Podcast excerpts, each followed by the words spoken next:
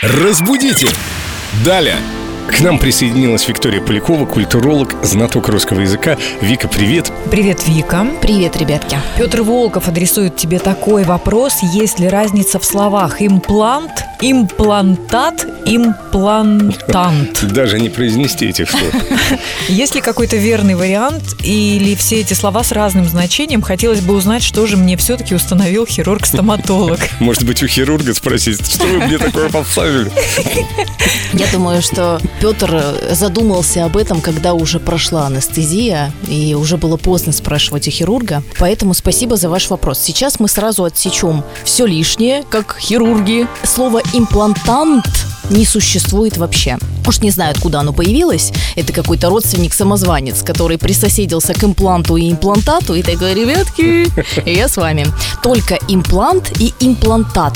Это металлический винт, такая твердая конструкция, которую, собственно говоря, и установили нашему слушателю Петру.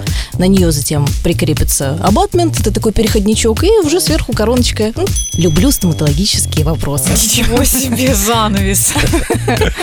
Подожди, тогда давай поговорим про кофердам. Что это такое? Кофердам. Кофердам, что это? Я слышала, стоматолог говорила, я уже была в бессознательном состоянии. Да, это прекрасная вещь. Это такая специальная изоляционная резиночка, которая изолирует, как раз-таки сепарирует один зуб, которым занимаются, от всей остальной челюсти.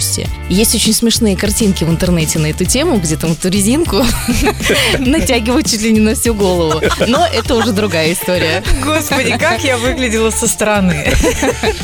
Думаю, безупречно, как и всегда, Лен. Вик, спасибо за безупречную лекцию по стоматологии. Теперь мы в курсе всех нюансов. Спасибо. И до встречи завтра в это же время. До встречи. Разбудите! Далее!